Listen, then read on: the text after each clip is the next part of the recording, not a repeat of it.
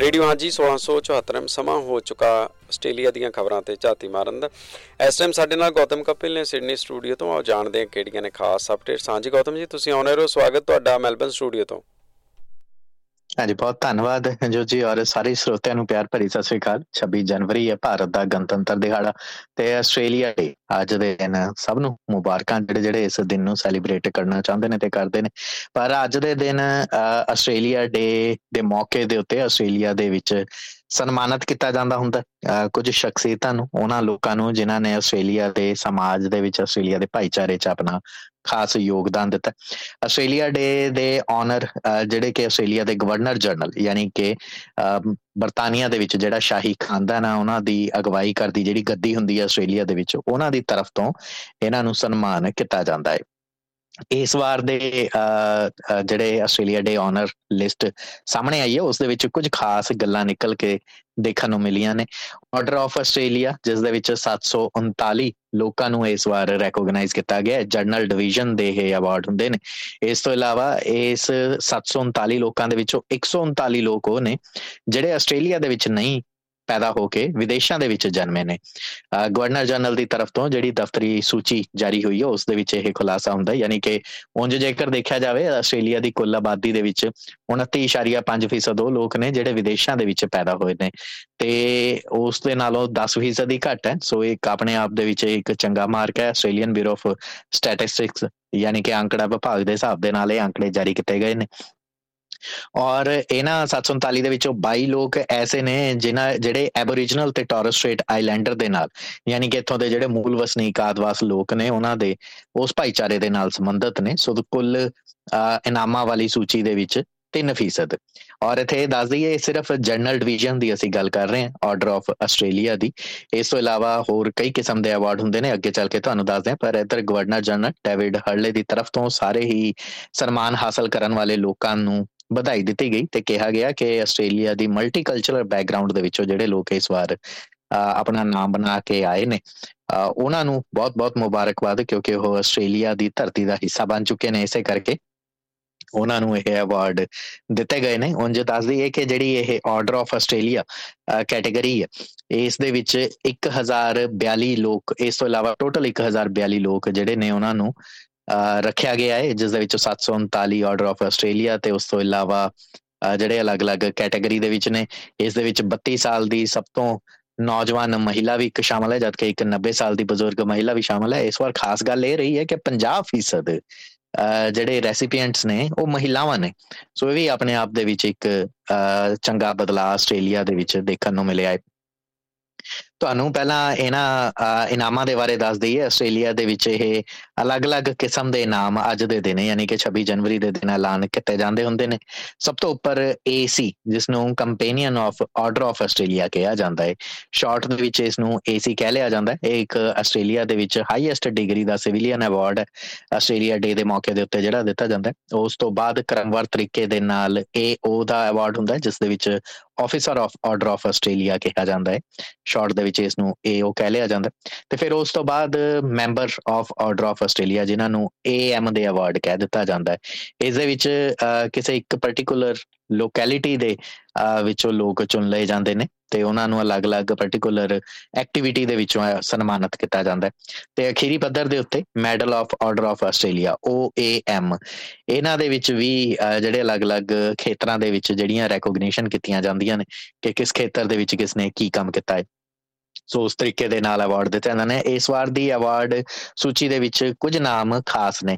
Catholic ਪਾਦਰੀ father Bob ਮੈਗਵਾਇਰ, ਜਿਨ੍ਹਾਂ ਨੂੰ ਇਸ 1000 ਨਾਵਾਂ ਦੀ ਸੂਚੀ ਦੇ ਵਿੱਚ ਇਸ ਵਾਰ ਰੱਖਿਆ ਗਿਆ। ਉਸ ਤੋਂ ਇਲਾਵਾ ਆਇਨ ਐਕਸੈਸ ਦੇ brand manager Chris CM Murphy TV journalist Sandra Sully, David Koch Victoria ਸੂਬੇ ਦੇ ਸਾਬਕਾ chief health officer Brett Sutton ਤੇ ਇਸ ਤੋਂ ਇਲਾਵਾ ਹਾਕੀ ਰੂ ਤੇ 올림픽ੀਅਨ ਰੈਚਲ ਲਿੰਚ ਦਾ ਨਾਮ ਇਸ ਦੇ ਵਿੱਚ ਰੱਖਿਆ ਗਿਆ। ਬ੍ਰੈਡ ਸਟਨ ਦਾ ਨਾਮ ਇਸ ਕਰਕੇ ਵੀ ਚਰਚਾ ਦੇ ਵਿੱਚ ਹੈ ਕਿਉਂਕਿ ਉਹਨਾਂ ਨੇ ਕੋਵਿਡ ਕਾਲ ਦੇ ਵੇਲੇ ਉਹਨਾਂ ਦੇ ਅਵਾਰਡ ਦੇ ਅੱਗੇ ਇਹ ਲਿਖਿਆ ਗਿਆ ਹੈ ਕਿ ਉਹਨਾਂ ਨੇ ਵਿਕਟੋਰੀਅਨ ਲੋਕਾਂ ਦੀ ਬਹੁਤ ਮਦਦ ਕੀਤੀ। ਉਸ ਵਕਤ ਤਤਕਾਲੀ ਪ੍ਰੀਮੀਅਰ ਜਿਹੜੇ ਸਨ ਡੈਨੀਅਲ ਐਂਡਰਿਊਜ਼ ਉਹਨਾਂ ਦੇ ਨਾਲ ਰਹਿ ਕੇ ਇਹਨਾਂ ਨੇ ਹਾਲਾਂਕਿ ਇਲਜ਼ਾਮ ਜ਼ਰੂਰ ਲੱਗਦੇ ਰਹੇ ਨੇ ਕਿ ਬੜਾ ਸਖਤ ਲਾਕਡਾਊਨ ਲਗਾ ਰੱਖਿਆ ਸੀ। ਲਗਭਗ 61 ਦਿਨ ਦਾ ਇੱਕ ਲਾਕਡਾਊਨ ਲਗਾਤਾਰ ਲੱਗਿਆ ਸੀ ਵਿਕਟੋਰੀਆ ਸੂਬੇ ਦੇ ਵਿੱਚ। ਪਰ ਇਸ ਦਰਮਿਆਨ ਜ਼ੀਰੋ ਕੇਸ ਦੇਖੇ ਗਏ ਸਨ। ਦਸੰਬਰ ਮਹੀਨੇ ਦੇ ਦੀ ਗੱਲ ਹੈਗੀ ਇਹ 2020 ਦੇ ਆਖਰੀ ਮਹੀਨਿਆਂ ਦੇ ਵਿੱਚ, ਆਖਰੀ ਹਫ਼ਤਿਆਂ ਦੇ ਵਿੱਚ ਇਸ ਕਿਸਮ ਦੇ ਨਾਲ ਦੇਖਣ ਨੂੰ ਮਿਲਿਆ ਸੀ। ਬਲਕਿ ਅਗਸਤ 2021 ਦੇ ਦਰਮਿਆਨ ਜਿਹੜਾ 9 ਮਹੀਨਿਆਂ ਦਾ ਇੱਕ ਲਾਕਡਾਊਨ ਲੱਗਿਆ ਰਿਹਾ ਸੀ, ਉਹਨਾਂ 9 ਮਹੀਨਿਆਂ ਦੇ ਵਿੱਚ ਮਾਫ ਕਰਨਾ ਰੁਕ ਰੁਕ ਕੇ ਜਿਹੜਾ ਲਾਕਡਾਊਨ ਰੱਖਦਾ ਰਿਹਾ ਸੀਗਾ, ਉਸ ਦੇ ਵਿੱਚ ਵੀ ਕੋਈ ਵੀ ਮੌਤ ਜਿਹੜੀ ਆ ਕੋਵਿਡ ਕਰਕੇ ਨਹੀਂ ਸੀ ਹੋਈ। ਸੋ ਇਸ ਕਰਕੇ ਬ੍ਰੈਡ ਸਟਨ ਨੂੰ ਇਹ ਅਵਾਰਡ ਦਿੱਤਾ ਗਿਆ। ਪਰ ਹਾਲਾਂਕਿ ਉਹਨਾਂ ਦੇ ਨਾਲ ਕੁਝ ਵਿਵਾਦ ਵੀ ਜੁੜੇ ਰਹੇ ਨੇ, ਜਿਵੇਂ ਜ਼ਬਰਦਸਤੀ ਉਹਨਾਂ ਦੀ ਤਰਫ ਤੋਂ ਜਿਹੜੇ ਫੈਸਲੇ ਲਏ ਗਏ ਸੀਗੇ, ਜ਼ਬਰਨ ਲੋਕਾਂ ਨੂੰ ਧੱਕਿਆ ਗਿਆ ਸੀਗਾ। ਕਰੋਨਾ ਕਾਲ ਦੇ ਦਰਮਿਆਨ ਲਾਕਡਾਊਨ ਦੇ ਵਿੱਚ ਇੱਥੋਂ ਤੱਕ ਕਿ ਸੂਬੇ ਦੀਆਂ ਜਿਹੜੀਆਂ ਸਰਹੱਦਾਂ ਨੂੰ ਬੰਦ ਕਰਨ ਦਾ ਫੈਸਲਾ ਪ੍ਰੀਮੀਅਰ ਦਾ ਸੀ, ਉਸ ਦੇ ਵਿੱਚ ਵੀ ਬ੍ਰੈਡ ਸਟਨ ਦਾ ਹੱਥ ਰੱਖਿਆ ਗਿਆ ਸੀ। 2019 ਦੇ ਵਿੱਚ ਜਿਹੜੀ ਇੱਕ ਬਜ਼ੁਰਗ ਮਹਿਲਾ ਦੀ ਲਿਸਟੀਰੀਆ ਦੇ ਨਾਲ ਮੌਤ ਹੋ ਗਈ ਸੀ। ਤੇ ਉਸ ਦੇ ਲਈ ਇਹਨਾਂ ਨੇ ਕੁੱਕ ਫੂਡਸ ਕੰਪਨੀ ਨੂੰ ਦੋਸ਼ੀ ਠਹਿਰਾਇਆ ਸੀ ਉਸ ਨੂੰ ਬੰਦ ਕਰ ਦਿੱਤਾ ਸੀ। ਹਾਲਾਂਕਿ ਬਾਅਦ ਦੇ ਵਿੱਚ ਅਦਾਲਤ ਨੇ ਪਾਇਆ ਕਿ ਬ੍ਰੈਡ ਸਟਨ ਨੇ ਚੰਗੀ ਤਰ੍ਹਾਂ ਨਾਲ ਪੜਤਾਲ ਨਹੀਂ ਕੀਤੀ। ਇਸ ਕੰਪਨੀ ਦਾ ਇਸ ਮਾਮਲੇ ਦੇ ਵਿੱਚ ਕੋਈ ਦੋਸ਼ ਨਹੀਂ ਸੀ। ਸੋ ਬੜੇ ਸਾਰੇ ਵਿਵਾਦ ਵੀ ਉਹਨਾਂ ਦੇ ਨਾਮ ਦੇ ਨਾਲ ਜੁੜੇ ਰਹੇ ਹੈਗੇ ਨੇ। ਉਸ ਤੋਂ ਇਲਾਵਾ ਜਿਹੜੇ ਇਸ ਡਿਊਲ 올림픽ਨ ਦੋ ਵਾਰ ਦੀ 올림픽ਨ ਰਹਿ ਚੁੱਕੀ ਕਾਮਨਵੈਲਥ ਖੇਡਾਂ ਦੀ 골ਡ ਮੈਡਲਿਸਟ ਰੈਚਲ ਲਿੰਚ ਨੂੰ ਵੀ, ਉਹ ਏਐਮ ਦੇ ਨਾਲ, ਯਾਨੀ ਕਿ member of order of Australia ਦੇ ਅਵਾਰਡ ਦੇ ਨਾਲ ਸਨਮਾਨਿਤ ਕੀਤਾ ਜਾ ਰਿਹਾ ਹੈ। ਇਹਨਾਂ ਨੇ ਰੀਓ 올림픽 ਦੇ ਵਿੱਚ ਵੀ ਆਸਟ੍ਰੇਲੀਆ ਦੀ ਅਗਵਾਈ ਕੀਤੀ ਸੀ। ਇਸ ਸੂਚੀ ਤੋਂ ਇਲਾਵਾ, ਇਸ ਦੇ ਵਿੱਚ ਜਿਹੜੇ ਯੂਨੀਵਰਸਿਟੀ ਆਫ ਕੁਇਨਜ਼ਲੈਂਡ ਦੇ ਵਾਈਸ ਚਾਂਸਲਰ ਨੇ ਪ੍ਰੋਫੈਸਰ ਨੇ ਪ੍ਰੈਜ਼ੀਡੈਂਟ ਨੇ ਡੈਬਰਾ ਟੈਰੀ ਉਹਨਾਂ ਨੂੰ ਏਓ ਦੇ ਅਵਾਰਡ ਦੇ ਨਾਲ ਕ੍ਰਿਮੀਨੋਲੋਜਿਸਟ ਪ੍ਰੋਫੈਸਰ ਲਾਰੈਨ ਮੋਜ਼ਿਲ ਨੂੰ ਵੀ ਏਓ ਦੇ ਅਵਾਰਡ ਦੇ ਨਾਲ ਸਨਮਾਨਿਤ ਕੀਤਾ ਗਿਆ। ਕਾਮਨਵੈਲਥ ਬੈਂਕ ਦੀ ਪਹਿਲੀ ਜਿਹੜੀ ਚੇਅਰ ਸੀਗੀ ਕੈਥਰੀਨ ਲਿਵਿੰਗਸਟਨ ਉਹਨਾਂ ਨੂੰ ਏਓ ਦੇ ਅਵਾਰਡ ਦੇ ਨਾਲ ਸਨਮਾਨਿਤ ਕੀਤਾ ਗਿਆ। ਹਾਲਾਂਕਿ ਉਹਨਾਂ ਨੂੰ ਏਸੀ ਦੇ ਲਈ ਵੀ ਨਾਮੀਨੇਟ ਕੀਤਾ ਗਿਆ ਸੀ। ਇਸ ਤੋਂ ਇਲਾਵਾ ਕੈਮੀਕਲ ਇੰਜੀਨੀਅਰ ਐਮੀਰੇਟਸ ਜਿਹੜੇ ਨੇ ਪ੍ਰੋਫੈਸਰ ਡੇਵਿਡ ਬੋਜਰ ਉਹਨਾਂ ਦਾ ਨਾਮ ਇਸ ਦੇ ਵਿੱਚ ਰੱਖਿਆ ਗਿਆ ਹੈ। ਭਾਰਤੀ ਭਾਈਚਾਰੇ ਦੇ ਨਾਲ ਜੁੜੇ ਹੋਏ ਕਿਹੜੇ ਨਾਮ ਨੇ? ਸ਼ਾਮ ਵੇਲੇ ਖਬਰਾਂ ਦੇ ਸੈਗਮੈਂਟ ਦੇ ਵਿੱਚ ਇਸ ਸੂਚੀ ਦੀ ਵਿਸਥਾਰਤ ਪੜਚੋਲ ਕਰਨ ਤੋਂ ਬਾਅਦ ਤੁਹਾਡੇ ਨਾਲ ਸੂਚੀ ਨੂੰ ਵੀ ਸਾਂਝੀ ਕਰਾਂਗੇ।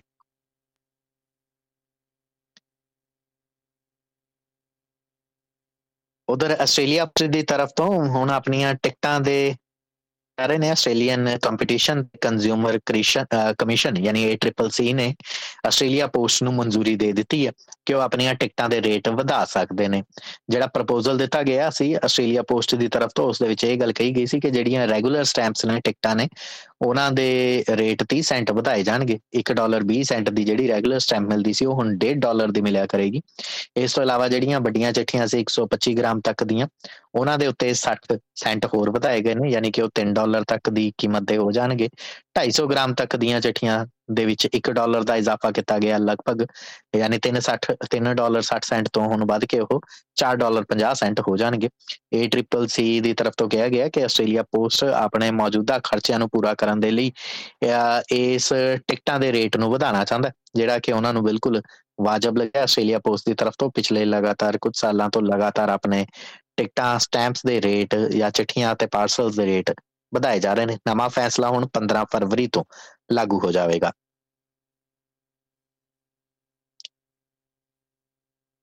ਉਥੇ ਹੀ ਪਿਛਲੇ ਕਈ ਦਿਨਾਂ ਤੋਂ ਤੁਹਾਡੇ ਨਾਲ ਇੱਕ ਖਬਰ ਸਾਂਝੀ ਕਰ ਰਹੇ ਹਾਂ। ਆਸਟ੍ਰੇਲੀਆ ਦੇ ਵਿੱਚ ਨਵੇਂ ਟੈਕਸ ਸਿਸਟਮ ਦੀ ਪਹਿਲੀ ਜੁਲਾਈ 2024 ਇਸ ਸਾਲ ਦੇ ਨਵਾਂ ਵਿੱਤੀ ਵਰਾ ਜਿਹੜਾ ਸ਼ੁਰੂ ਹੋਣਾ 30 ਜੂਨ ਨੂੰ ਵਿੱਤੀ ਵਰਾ ਖਤਮ ਹੋ ਜਾਏਗਾ 2023 24 ਤੇ 23 ਮਾਫ ਕਰਨਾ 2022 23 ਤੇ ਉਸ ਤੋਂ ਬਾਅਦ 2023 24 ਦਾ ਜਿਹੜਾ ਵਰਾ ਹੈਗਾ ਵਿੱਤੀ ਵਰਾ ਉਹ ਪਹਿਲੀ ਜੁਲਾਈ ਤੋਂ ਸ਼ੁਰੂ ਹੋ ਜਾਣਾ ਸੋ ਇਸ ਦਰਮਿਆਨ ਨਵੀਆਂ ਟੈਕਸ ਬ੍ਰੈਕਟ ਜਿਹੜੀਆਂ ਨੇ ਉਹ ਇੰਟਰੋਡਿਊਸ ਕਰ ਦਿੱਤੀਆਂ ਗਈਆਂ ਨੇ ਇਸ ਨੂੰ ਲੈ ਕੇ ਸੋਸ਼ਲ ਮੀਡੀਆ ਦੇ ਉੱਤੇ ਅਸੀਂ ਅਲੱਗ-ਅਲੱਗ ਜਿਹੜੇ ਅੰਕ ਨੇ ਤੁਹਾਡੇ ਨਾਲ ਸਾਂਝੇ ਕੀਤੇ ਨੇ ਅਲੱਗ-ਅਲੱਗ ਵੀਡੀਓ ਸਾਂਝੀਆਂ ਕੀਤੀਆਂ ਨੇ ਮੋٹے ਤੌਰ ਦੇ ਉੱਤੇ ਤੁਹਾਨੂੰ ਦੱਸ ਦਿੰਨੇ ਹੁਣ ਤੋਂ ਥੋੜੀ ਦੇਰ ਦੇ ਬਾਅਦ ਅਸੀਂ ਆਪਣੇ ਫੇਸਬੁੱਕ ਪੇਜ ਦੇ ਉੱਤੇ ਇਸ ਨੂੰ ਵਿਸਥਾਰ ਦੇ ਵਿੱਚ ਇੱਕ ਲਿਖਤੀ ਰਿਪੋਰਟ ਦੇ ਜ਼ਰੀਏ ਵੀ ਤੁਹਾਡੇ ਨਾਲ ਸਾਂਝੀ ਕਰਾਂਗੇ। ਉਦਾਹਰਨ ਦੇ ਤੌਰ ਦੇ ਉੱਤੇ ਜੇਕਰ ਤੁਸੀਂ ਆਸਟ੍ਰੇਲੀਆ ਦੇ ਵਿੱਚ 50000 ਡਾਲਰ ਸਾਲਾਨਾ ਕਮਾਉਂਦੇ ਹੋ, ਤਾਂ ਹੁਣ ਮੌਜੂਦਾ ਸਮੇਂ ਦੇ ਦਰਮਿਆਨ ਜਿਹੜੀਆਂ ਟੈਕਸ ਬ੍ਰੈਕਟ ਸੀ, ਉਸ ਦੇ ਤਹਿਤ ਤੁਹਾਨੂੰ 6717 ਡਾਲਰ ਟੈਕਸ ਅਦਾ ਕਰਨਾ ਪੈਂਦਾ ਸੀ 50000 ਡਾਲਰ ਦੀ ਆਮਦਨੀ ਦੇ ਉੱਤੇ।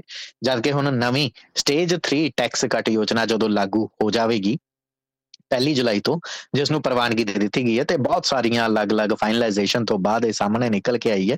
ਤਾਂ 50000 ਡਾਲਰ ਦੀ ਆਮਦਨੀ ਦੇ ਉੱਤੇ ਹੁਣ 6700 ਡਾਲਰ ਦੀ ਬਜਾਏ 5700 88 ਡਾਲਰ ਹੀ ਟੈਕਸ ਅਦਾ ਕਰਨਾ ਪਏਗਾ। ਯਾਨੀ ਕਿ ਲਗਭਗ 1000 ਡਾਲਰ ਦੀ ਬਚਤ ਤੁਹਾਨੂੰ ਪਿਛਲੇ ਟੈਕਸ ਦੇ ਨਾਲੋਂ ਤੁਹਾਨੂੰ ਇਸ ਦੇ ਵਿੱਚ ਮਿਲੇਗੀ। ਇਸ ਦੇ ਵਿੱਚ ਖਾਸ ਗੱਲ ਇਹ ਰਹੀ ਹੈ ਕਿ ਜਦੋਂ ਚੋਣਾਂ ਦੇ ਵੇਲੇ ਲਿਬਰਲ ਸਰਕਾਰ ਲਿਬਰਲ ਨੈਸ਼ਨਲ ਗੱਠਜੋੜ ਦੀ ਪਾਰਟੀ ਦੀ ਸਰਕਾਰ ਸੀਗੀ ਫੈਡਰਲ ਚੋਣਾਂ ਤੋਂ ਪਹਿਲਾਂ, ਮਈ 2022 ਤੋਂ ਪਹਿਲਾਂ, ਤਾਂ ਉਸ ਵਕਤ ਲੇਬਰ ਪਾਰਟੀ ਹਾਲੇ ਸੱਤਾ ਦੇ ਵਿੱਚ ਨਹੀਂ ਸੀ ਆਈ। ਉਹਨਾਂ ਨੇ ਇਸ ਸਟੇਜ 3 ਟੈਕਸ ਕੱਟ ਯੋਜਨਾ ਦਾ ਐਲਾਨ ਕੀਤਾ ਸੀ, ਇੱਕ ਵਾਅਦਾ ਕੀਤਾ ਸੀ। ਤੇ ਉਹ ਯੋਜਨਾ ਜਿਹੜੀ ਉਲੀਕੀ ਗਈ ਸੀ, ਉਸ ਦੇ ਨਾਲੋਂ ਇਹ ਕਿਤੇ ਵਧੇਰੇ ਕਿਫਾਇਤੀ ਜਾਂ ਫਾਇਦੇਮੰਦ ਯੋਜਨਾ ਹੁਣ ਇਹਨਾਂ ਨੇ ਲਾਗੂ ਕੀਤੀ ਹੈ। ਖਾਸ ਤੌਰ ਦੇ ਉੱਤੇ ਮੱਧ ਵਰਗ ਦੇ ਲਈ, ਮੱਧ ਵਰਗ ਦੇ ਲਈ ਜਿਨ੍ਹਾਂ ਦੀ ਆਮਦਨੀ ਇਹ 40000 ਤੋਂ ਲੈ ਕੇ 1 ਲੱਖ 40000 ਡਾਲਰ ਤੱਕ ਕਮਾਉਂਦੇ ਨੇ। ਹਾਂ 1 ਲੱਖ 50000 ਡਾਲਰ ਜਾਂ ਉਸ ਤੋਂ ਵੱਧ ਕਮਾਈ ਕਰਨ ਵਾਲਿਆਂ ਨੂੰ ਇਸ ਨਵੀਂ ਜਿਹੜੀ ਸੋਧੀ ਹੋਈ ਸਟੇਜ 3 ਟੈਕਸ ਕੱਟ ਹੈ, ਇਸ ਦੇ ਵਿੱਚ ਕੋਈ ਵਧੇਰੇ ਫਾਇਦਾ ਨਹੀਂ ਹੋ ਰਿਹਾ। ਪਹਿਲਾਂ ਨਾਲੋਂ ਫਾਇਦਾ ਜ਼ਰੂਰ ਹੋ ਰਿਹਾ, ਪਰ ਕੋਈ ਵਧੇਰੇ ਫਾਇਦਾ ਨਹੀਂ ਹੋ ਰਿਹਾ ਹੈਗਾ। ਆ ਇਸੇ ਤਰੀਕੇ ਦੇ ਨਾਲ ਉਦਾਹਰਨ ਦੇ ਤੌਰ ਦੇ ਉੱਤੇ ਜੇਕਰ ਤੁਹਾਡੀ ਸਾਲਾਨਾ ਆਮਦਨ 80000 ਡਾਲਰ ਹੈ, ਤਾਂ ਤੁਸੀਂ 16467 ਡਾਲਰ ਪਹਿਲਾਂ ਟੈਕਸ ਦਿੰਦੇ ਸੀਗੇ। ਮੌਜੂਦਾ ਸਮੇਂ ਦੇ ਟੈਕਸ ਸਿਸਟਮ ਦੇ ਵਿੱਚ। ਤੇ ਹੁਣ ਨਵੀਂ ਯੋਜਨਾ ਲਾਗੂ ਹੋਣ ਤੋਂ ਬਾਅਦ ਤੁਹਾਨੂੰ 16467 ਦੀ ਬਜਾਏ 14728 88 ਡਾਲਰ ਟੈਕਸ ਦੇਣਾ ਪਏਗਾ। ਹੁਣ ਜੇ ਇੱਥੇ ਇੱਕ ਗੱਲ ਤੁਹਾਨੂੰ ਚੇਤੇ ਕਰਵਾ ਦਈਏ ਕਿ ਇਹਨਾਂ ਦੇ ਵਿੱਚ ਮੈਡੀਕਲ ਲੇਵੀ ਜਾਂ ਹੋਰ ਕਟੌਤੀਆਂ, ਜੇਕਰ ਤੁਸੀਂ ਆਪਣੇ ਖਰਚੇ ਜੋੜਨਾ ਚਾਹੁੰਦੇ ਹੋ, ਇਹ ਉਹ ਸ਼ਾਮਲ ਨਹੀਂ ਨੇ। ਇਹ ਉੱਕਾ ਪੁੱਕਾ ਜਿਹੜਾ ਇੱਕ ਪਰਸੈਂਟੇਜ ਦੇ ਆਧਾਰ ਤੇ ਉੱਤੇ ਤੁਹਾਨੂੰ ਅਸੀਂ ਇਹ ਜਾਣਕਾਰੀ ਦੇ ਰਹੇ ਹੈਗੇ ਵਧੇਰੇ ਸਟੀਕ ਜਾਣਕਾਰੀ ਲੈਣ ਲਈ ਤੁਸੀਂ ਆਪਣੇ ਟੈਕਸ ਏਜੰਟ ਦੇ ਨਾਲ ਸੰਪਰਕ ਕਰ ਸਕਦੇ ਹੋ। ਪਰ ਮੋٹے ਤੌਰ ਦੇ ਉੱਤੇ ਸਰਕਾਰ ਨੇ ਇਹ ਗੱਲ ਕਹੀ ਹੈ ਕਿ ਜਿਹੜੇ 18200 ਡਾਲਰ ਤੋਂ ਲੈ ਕੇ 45000 ਡਾਲਰ ਦੇ ਦਰਮਿਆਨ ਕਮਾਉਂਦੇ ਨੇ, ਉਹਨਾਂ ਦੇ ਉੱਤੇ ਹੁਣ ਮੌਜੂਦਾ ਸਮੇਂ ਦੇ ਵਿੱਚ 19% ਟੈਕਸ ਲੱਗਦਾ ਸੀ, ਉਹ ਨਹੀਂ ਲੱਗੇਗਾ 16% ਲੱਗੇਗਾ 3% ਘਟਾ ਦਿੱਤਾ ਗਿਆ, ਫਾਇਦਾ ਮਿਲੇਗਾ ਘੱਟ ਆਮਦਨੀ ਵਾਲਿਆਂ ਨੂੰ। 45000 ਤੋਂ ਲੈ ਕੇ 135000 ਡਾਲਰ ਤੱਕ ਜਿਹੜੇ ਲੋਕ ਕਮਾਉਂਦੇ ਨੇ ਸਾਲਾਨਾ, ਉਹਨਾਂ ਨੂੰ ਪਹਿਲਾਂ 32.5% ਟੈਕਸ ਅਦਾ ਕਰਨਾ ਪੈਂਦਾ ਸੀ, ਉਹ ਹੁਣ 30% ਅਦਾ ਕਰਨਾ ਪਏਗਾ। ਸੋ ਇਹਨਾਂ ਨੂੰ ਵੀ ਫਾਇਦਾ ਮਿਲੇਗਾ। ਹਾਂ 135000 ਤੋਂ ਉੱਪਰ ਦੀ ਜਿੰਨੀ ਵੀ ਆਮਦਨੀ ਹੈ, ਉਸ ਦੇ ਉੱਤੇ ਜਿਵੇਂ ਦੀ ਤਿਵੇਂ ਜਿਹੜੀਆਂ ਟੈਕਸ ਬ੍ਰੈਕਟਸ ਨੇ ਉਹ ਰੱਖੀਆਂ ਗਈਆਂ ਨੇ। ਵਿਕਟੋਰੀਆ ਦੇ ਸਕੂਲਾਂ ਦੇ ਵਿੱਚ ਹੁਣ ਜਦੋਂ ਸਕੂਲ ਸ਼ੁਰੂ ਹੋਣਗੇ ਫਰਵਰੀ ਮਹੀਨੇ ਤੋਂ, ਤੇ ਫਿਰ ਕੋਵਿਡ 19 ਨੂੰ ਲੈ ਕੇ ਜਾਂ ਕਰੋਨਾ ਵਰਗੀ ਬਿਮਾਰੀ ਨੂੰ ਧਿਆਨ ਦੇ ਵਿੱਚ ਰੱਖਦਿਆਂ ਹੋਇਆਂ ਸਕੂਲਾਂ ਨੂੰ ਕੁਝ ਨਿਰਦੇਸ਼ ਦਿੱਤੇ ਗਏ ਨੇ। ਦੱਸ ਦਈਏ ਕਿ ਵਿਕਟੋਰੀਆ ਦੇ ਸਿੱਖਿਆ ਮਹਿਕਮੇ ਦੀ ਤਰਫ ਤੋਂ 23 ਜਨਵਰੀ ਦੇ ਦਿਨ ਇਹ ਸੂਚਨਾ ਸਾਰੇ ਸਕੂਲਾਂ ਨੂੰ ਜਾਰੀ ਕੀਤੀ ਗਈ ਸੀ। ਸੂਚਨਾ ਦੇ ਵਿੱਚ ਇਹ ਕਿਹਾ ਗਿਆ ਸੀ ਕਿ ਸਕੂਲ ਇਸ ਗੱਲ ਦੇ ਲਈ ਤਿਆਰ ਰਹਿਣ। ਵਿਕਟੋਰੀਆ ਦੇ ਵਿੱਚ ਜਿਹੜੀ ਮੌਜੂਦਾ ਸਥਿਤੀ ਬਣੀ ਹੋਈ ਹੈ, ਲੋਕਾਂ ਨੂੰ ਰਹਿ ਰਹਿ ਕੇ ਬੁਖਾਰ ਚੜ ਰਹੇ ਨੇ, ਕਰੋਨਾ ਵਰਗੇ ਸਿੰਪਟਮ ਦਿਖਾਈ ਦੇ ਰਹੇ ਨੇ। ਬੇਸ਼ੱਕ ਉਹ ਆਰਐਸਵੀ ਫਲੂ ਦੇ ਨਾਲ ਵੀ ਜੁੜੇ ਹੋਏ ਹੋ ਸਕਦੇ ਨੇ, ਪਰ ਫਿਰ ਵੀ ਕੋਵਿਡ 19 ਨੂੰ ਲੈ ਕੇ ਧਿਆਨ ਜ਼ਰੂਰ ਰੱਖੇ ਜਾਣ। ਸਕੂਲੀ ਸਟਾਫ ਦੀ ਵੈਕਸੀਨੇਸ਼ਨ ਹੈ ਮਾਸਕ ਪਹਿਨ ਕੇ ਆਣ ਰੈਟ ਕਿਟਾਂ ਸਕੂਲ ਦੇ ਵਿੱਚ ਪੂਰੀ ਤਰ੍ਹਾਂ ਦੇ ਨਾਲ ਪਈਆਂ ਹੋਣ ਪਿਉਰੀਫਾਇਰ ਸਕੂਲ ਦੇ ਵਿੱਚ ਰੱਖੇ ਜਾਣ। ਸੋ ਲਗਭਗ ਉਸੇ ਕਿਸਮ ਦੇ ਇੰਤਜ਼ਾਮਾਤ ਜਿਹੜੇ ਕੋਵਿਡ ਕਾਲ ਦੇ ਦਰਮਿਆਨ ਰੱਖੇ ਗਏ ਸਨ, ਹਾਂ, ਕਿਸੇ ਕਿਸਮ ਦੇ ਨਾਲ ਟੀਚਰਸ ਦੇ ਉੱਤੇ ਇਸ ਨੂੰ ਫੋਰਸਫੁਲੀ ਲਾਗੂ ਨਹੀਂ ਕੀਤਾ ਜਾਏਗਾ, ਪਰ ਇਸ ਦੀ ਤਿਆਰੀ ਰੱਖ ਲੈ ਜਾਣ ਦੀ ਗੱਲ ਕਹੀ ਗਈ ਹੈ, ਕਿਉਂਕਿ ਕਿਸੇ ਵੀ ਵੇਲੇ ਲੋੜ ਪੈ ਸਕਦੀ ਹੈ। ਇਥੋਂ ਤੱਕ ਕਿ ਪੀਪੀਈ ਯਾਨੀ ਪਰਸਨਲ ਪ੍ਰੋਟੈਕਟਿਵ ਇਕਵਿਪਮੈਂਟ ਵੀ ਸਕੂਲ ਨੂੰ ਲੈਣ ਦੇ ਲਈ ਇੱਕ ਖਰਚਾ ਲੱਗ ਤੋਂ ਦਿੱਤਾ ਜਾ ਰਿਹਾ ਹੈ। ਰੈਪਿਡ ਐਂਟੀਜਨ ਟੈਸਟ ਕਿੱਟਾਂ ਵੀ ਜੇਕਰ ਸਕੂਲਾਂ ਦੇ ਕੋਲ ਨਹੀਂ ਨੇ, ਤਾਂ ਉਹ ਸਿੱਖਿਆ ਮਹਿਕਮੇ ਦੇ ਕੋਲ ਅਪਲਾਈ ਕਰ ਸਕਦੇ ਨੇ। ਨਵੇਂ ਖਰਚੇ ਦੇ ਤਹਿਤ ਉਹ ਇਸ ਨੂੰ ਹਾਸਲ ਕਰ ਸਕਦੇ ਨੇ। ਬਹਿਰਾਲ ਵਿਕਟੋਰੀਆ ਦੇ ਸਕੂਲਾਂ ਦੇ ਵਿੱਚ ਇਸ ਕਿਸਮ ਦਾ ਖਦਸ਼ਾ ਜਤਾਇਆ ਜਾ ਰਿਹਾ ਹੈ ਕਿ ਸਕੂਲ ਜਦੋਂ ਖੁੱਲਣਗੇ ਤਾਂ ਇੱਕਦਮ ਪਹਿਲੇ ਤੇ ਦੂਸਰੇ ਹਫ਼ਤੇ ਦੇ ਵਿੱਚ ਬੱਚਿਆਂ ਦੇ ਬਿਮਾਰ ਪੈਣ ਦੀ ਆਸ਼ੰਕਾ ਹੋ ਸਕਦੀ ਹੈ। ਸੋ ਅਜਿਹੇ ਸਮੇਂ ਦੇ ਵਿੱਚ ਤੁਸੀਂ ਆਪਣੇ ਬੱਚਿਆਂ ਦੀ ਇਮਿਊਨਿਟੀ ਨੂੰ ਲੈ ਕੇ ਜ਼ਰੂਰ ਥੋੜਾ ਧਿਆਨ ਰੱਖੋ। ਸਕੂਲ ਤੋਂ ਵਾਪਸ ਪਰਤਦੇ ਆਂ ਉਹਨਾਂ ਨੂੰ ਨਲਾਣਾ ਜਾਂ ਉਹਨਾਂ ਦੇ ਹੱਥ ਸਾਫ਼ ਰੱਖਣੇ, ਕੱਪੜੇ ਸਾਫ਼ ਰੱਖਣੇ ਟਿਫਨ ਤੇ ਉਹਨਾਂ ਦੀਆਂ ਪਾਣੀ ਦੀਆਂ ਬੋਤਲਾਂ ਨੂੰ ਸਾਫ਼ ਰੱਖਣਾ, ਇਹ ਇੱਕ ਇਸ ਨੂੰ ਇੱਕ ਐਕਸਰਸਾਈਜ਼ ਦੇ ਤੌਰ ਦੇ ਉੱਤੇ ਤੁਸੀਂ ਰੋਜ਼ਾਨਾ ਦੇ ਤੌਰ ਰੋਜ਼ਾਨਾ ਵਰਤ ਸਕਦੇ ਹੋ। ਭਾਰਤੀ ਭਾਈਚਾਰੇ ਦੇ ਨਾਲ ਜੁੜੀਆਂ ਖਬਰਾਂ, ਜਿੱਥੇ ਕੱਲ ਦੇ ਦਿਨ ਇਹ ਖਬਰ ਸਾਹਮਣੇ ਆਈ ਕਿ ਸੌਰਵਪਨ ਤੇ ਮਬਿੰਦਰਾਪਨ ਨਾਂ ਦੇ ਦੋ ਜਿਹੜੇ ਛੋਟੇ ਬੱਚੇ ਸੀ, ਜਿਹੜੇ ਸਕੂਲ ਟ੍ਰਿਪ ਦੇ ਉੱਤੇ ਆਸਟ੍ਰੇਲੀਆ ਆਏ ਸਨ। ਇਹ ਗਾਇਬ ਹੋ ਗਏ ਸਨ ਔਰ 14 ਸਾਲ ਦੀ ਉਮਰ ਦੇ ਦੋਹਾਂ ਬੱਚਿਆਂ ਨੂੰ ਇੱਕ ਇੱਕ ਕਰਕੇ ਭਾਲਿਆ ਗਿਆ। ਸੌਰਵ ਨੂੰ ਕੌਫਸ ਹਾਰਬਰ ਦੇ ਕੋਲ ਭਾਲਿਆ ਗਿਆ। ਆਖਰੀ ਵਾਰ ਇਸ ਨੂੰ ਸਿਡਨੀ ਦੇ ਇੰਟਰਨੈਸ਼ਨਲ ਹਵਾਈ ਅੱਡੇ ਦੇ ਉੱਤੇ ਦੇਖਿਆ ਗਿਆ ਸੀ। ਲਗਭਗ 500 ਕਿਲੋਮੀਟਰ ਉੱਥੋਂ ਦੂਰ ਦੇਖਿਆ ਗਿਆ। ਤੇ ਮਬਿੰਦਰਾ, ਜਿਸ ਨੂੰ ਬਰਵੁੱਡ ਦੇ ਵਿੱਚ ਇੱਕ ਥਾਂ ਤੋਂ ਸੁਰੱਖਿਅਤ ਪਾਲਿਆ ਗਿਆ ਹੈ ਇਸ ਨੂੰ ਆਖਰੀ ਵਾਰ ਹੇ ਮਾਰਕੀਟ ਐਤਵਾਰ ਦੇ ਦਿਨ ਜਿਹੜਾ ਸਿਡਨੀ ਸੀਬੀਡੀ ਦੇ ਵਿੱਚ ਚਾਈਨੀਜ਼ ਮਾਰਕੀਟ ਇਲਾਕਾ ਹੈਗਾ, ਉੱਥੇ ਇਸ ਨੂੰ ਆਖਰੀ ਵਾਰ ਦੇਖਿਆ ਗਿਆ ਸੀ। ਬਹਿਰਾਲ ਇਹਨਾਂ ਦੇ ਮਾਪਿਆਂ ਨੂੰ ਵੀ ਸੂਚਿਤ ਕਰ ਦਿੱਤਾ ਗਿਆ ਹੈ ਉਧਰ ਭਾਰਤੀ ਭਾਈਚਾਰੇ ਦੇ ਨਾਲ ਜੁੜੀ ਕੱਲ ਦੇ ਦਿਨ ਬੇहद ਮੰਦਭਾਗੀ ਖਬਰ ਬੇहद ਅਫਸੋਸਜਨਕ ਖਬਰ ਇੱਕ ਸਾਹਮਣੇ ਆਈ ਸੀ, ਜਿੱਥੇ ਇੱਕੋ ਹੀ ਪਰਿਵਾਰ ਦੇ ਨਾਲ ਜੁੜੇ ਚਾਰ ਮੈਂਬਰਾਂ ਦੀ ਮੌਤ ਹੋ ਗਈ ਸੀ। ਫਿਲਿਪ ਆਈਲੈਂਡ ਦੇ ਕੋਲ ਇਹ ਵਿਅਕਤੀ ਸਾਰੇ ਜਿਹੜੇ ਭਾਰਤੀ ਪਰਿਵਾਰ ਸੀਗੇ ਇਹ ਘੁੰਮਣ ਗਏ ਸੀ। ਲਗਭਗ 10 ਲੋਕ ਸੀਗੇ ਇੱਕ ਪਰਿਵਾਰ ਦੇ ਵਿੱਚ ਔਰ ਇਸ ਦਰਮਿਆਨ ਚਾਰ ਲੋਕ ਜਿਹੜੇ ਸਨ ਉਹ ਪਾਣੀ ਦੇ ਵਿੱਚ ਹੜ ਗਏ ਸਨ। ਇਹਨਾਂ ਦੀ ਪਛਾਣ ਜਗਜੀਤ ਸਿੰਘ ਨਾਮ ਦੇ ਨਾਲ 23 ਸਾਲਾ ਲੜਕਾ ਉਸ ਦੇ ਤੌਰ ਤੇ ਹੋਈ ਹੈ। ਕੀਰਤੀ ਬੇਦੀ ਤੇ ਸੁਹਾਨੀ ਆਨੰਦ ਦੋ 20-20 ਸਾਲ ਦੀਆਂ ਇੰਟਰਨੈਸ਼ਨਲ ਸਟੂਡੈਂਟ ਦਸੀਆਂ ਜਾ ਰਹੀਆਂ ਸੀ। ਇਸ ਤੋਂ ਇਲਾਵਾ 43 ਸਾਲ ਦੀ ਮਹਿਲਾ ਰੀਮਾ ਸੌਂਦੀ, ਜਿਹੜੀ ਫਗਵਾੜਾ ਤੋਂ ਇੱਥੇ ਕਲਾਈਡ ਦੇ ਵਿੱਚ ਆਪਣੇ ਰਿਸ਼ਤੇਦਾਰਾਂ ਦੇ ਕੋਲ ਪਹੁੰਚੀ ਸੀ। ਘੁੰਮਣ ਦੇ ਲਈ ਆਏ ਸਨ ਵਿਜ਼ਟਰ ਵੀਜ਼ੇ ਤੇ ਸਨ। ਇਹਨਾਂ ਦੀ ਵੀ ਮੌਤ ਹੋ ਗਈ, ਦੱਸੀ ਗਈ ਹੈ। ਬਹਿਰਾਲ ਸਾਰੇ ਪਰਿਵਾਰਕ ਮੈਂਬਰਾਂ ਦੀਆਂ ਜਾਣਕਾਰੀਆਂ ਥੋੜੀ ਦੇਰ ਦੇ ਵਿੱਚ ਤੁਸੀਂ ਸਾਡੇ ਫੇਸਬੁੱਕ ਪੇਜ ਤੋਂ ਦੇਖ ਸਕੋਗੇ। ਇਸ ਪਰਿਵਾਰ ਨੂੰ ਲੈ ਕੇ ਜਾਂ ਇਸ ਹਾਦਸੇ ਨੂੰ ਲੈ ਕੇ ਇਸ ਵਕਤ ਇਹ ਦੱਸਿਆ ਜਾ ਰਿਹਾ ਹੈ ਕਿ ਇਹ ਵਿਕਟੋਰੀਆ ਦੇ ਵਿੱਚ ਪਿਛਲੇ 2 ਦਹਾਕਿਆਂ ਦੇ ਵਿੱਚ, ਪਿਛਲੇ 20 ਸਾਲਾਂ ਦੇ ਵਿੱਚ ਵਾਪਰਿਆ ਸਭ ਤੋਂ ਭਿਆਨਕ ਹਾਦਸਾ ਹੈ। ਅੱਜ ਤੋਂ ਪਹਿਲਾਂ ਵਿਕਟੋਰੀਆ ਨੇ ਕਦੇ ਇੰਨੇ ਭਿਆਨਕ ਹਾਦਸਾ ਨਹੀਂ ਸੀ ਦੇਖਿਆ ਜਿੱਥੇ ਕੋਈ ਪਰਿਵਾਰ ਦੇ ਪੰਜ ਵਿਅਕਤੀ ਇਕੱਠਿਆਂ ਜਿਹੜੇ ਆ ਤਰ ਗਏ ਹੋਣ, ਰੁੜ ਗਏ ਹੋਣ।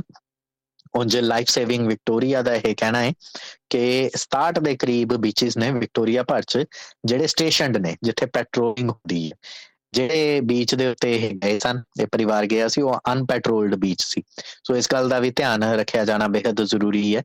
ਇਸ ਤੋਂ ਇਲਾਵਾ ਪਿਛਲੇ 20 ਸਾਲਾਂ ਦੇ ਵਿੱਚ ਹੋਈ ਇਹ ਹਾਦਸਾ ਜਿਹੜਾ ਹੈਗਾ, ਇਸ ਕਰਕੇ ਵੀ ਭਿਆਨਕ ਬਣ ਜਾਂਦਾ ਹੈ, ਕਿਉਂਕਿ 1 ਦਸੰਬਰ ਤੋਂ ਲੈ ਕੇ ਹੁਣ ਤੱਕ 19 ਮੌਤਾਂ ਵਿਕਟੋਰੀਆ ਦੇ ਵਿੱਚ ਬੀਚਸ ਦੇ ਉੱਤੇ, ਨਦੀਆਂ, ਨਹਿਰਾਂ ਦੇ ਵਿੱਚ ਨਹਾਉਣ ਗਏ ਲੋਕਾਂ ਦੀਆਂ ਹੋਈਆਂ ਨੇ।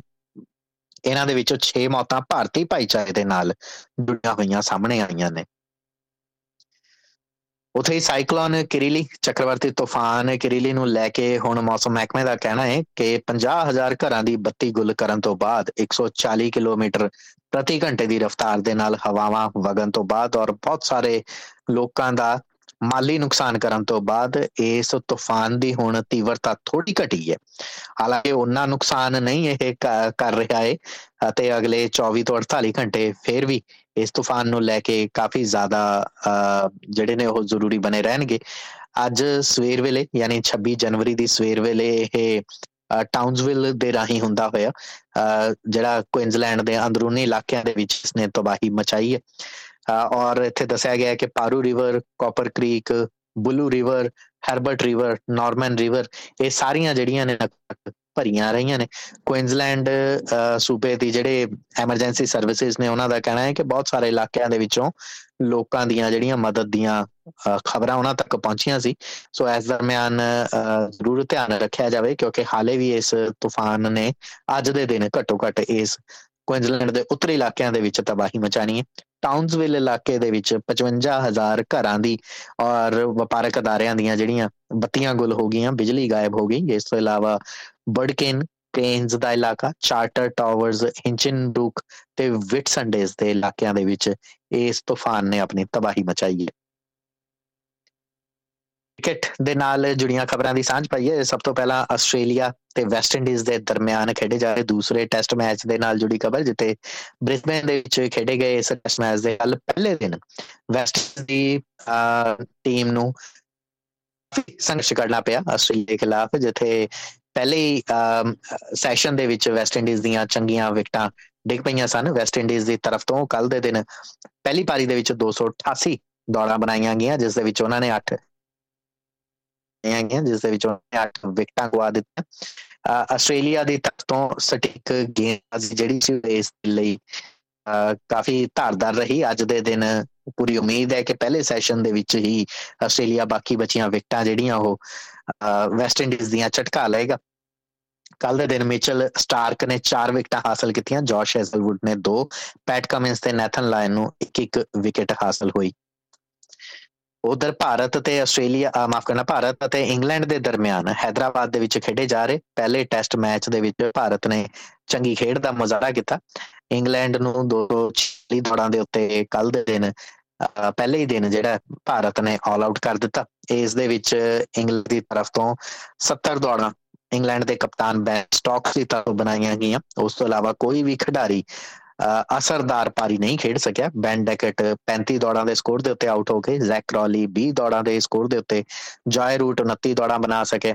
ਜੌਨੀ ਬੇਸਟੋ ਨੇ 37 ਦੌੜਾਂ ਬਣਾਈਆਂ, ਜਦਕਿ ਭਾਰਤ ਦੀ ਤਰਫ ਤੋਂ ਜਿਹੜੀ ਫਿਰਕੀ ਗੇਂਦਬਾਜ਼ਾਂ ਦੀ ਜੋੜੀ ਸੀ, ਸਪਿਨਰਸ ਦੀ, ਰਵਿੰਦਰ ਜੜੇਜਾ ਨੇ 3 ਤੇ ਰਵਿਚੰਦਰ ਅਸ਼ਵਿਨ ਨੇ 3-3 ਵਿਕਟਾਂ ਹਾਸਲ ਕੀਤੀਆਂ। ਇਸ ਤੋਂ ਇਲਾਵਾ ਜਸਪ੍ਰੀਤ ਬੁਮਰਾ ਤੇ ਅਕਸ਼ਰ ਪਟੇਲ ਨੂੰ 2-2 ਵਿਕਟਾਂ ਹਾਸਲ ਹੋਈਆਂ।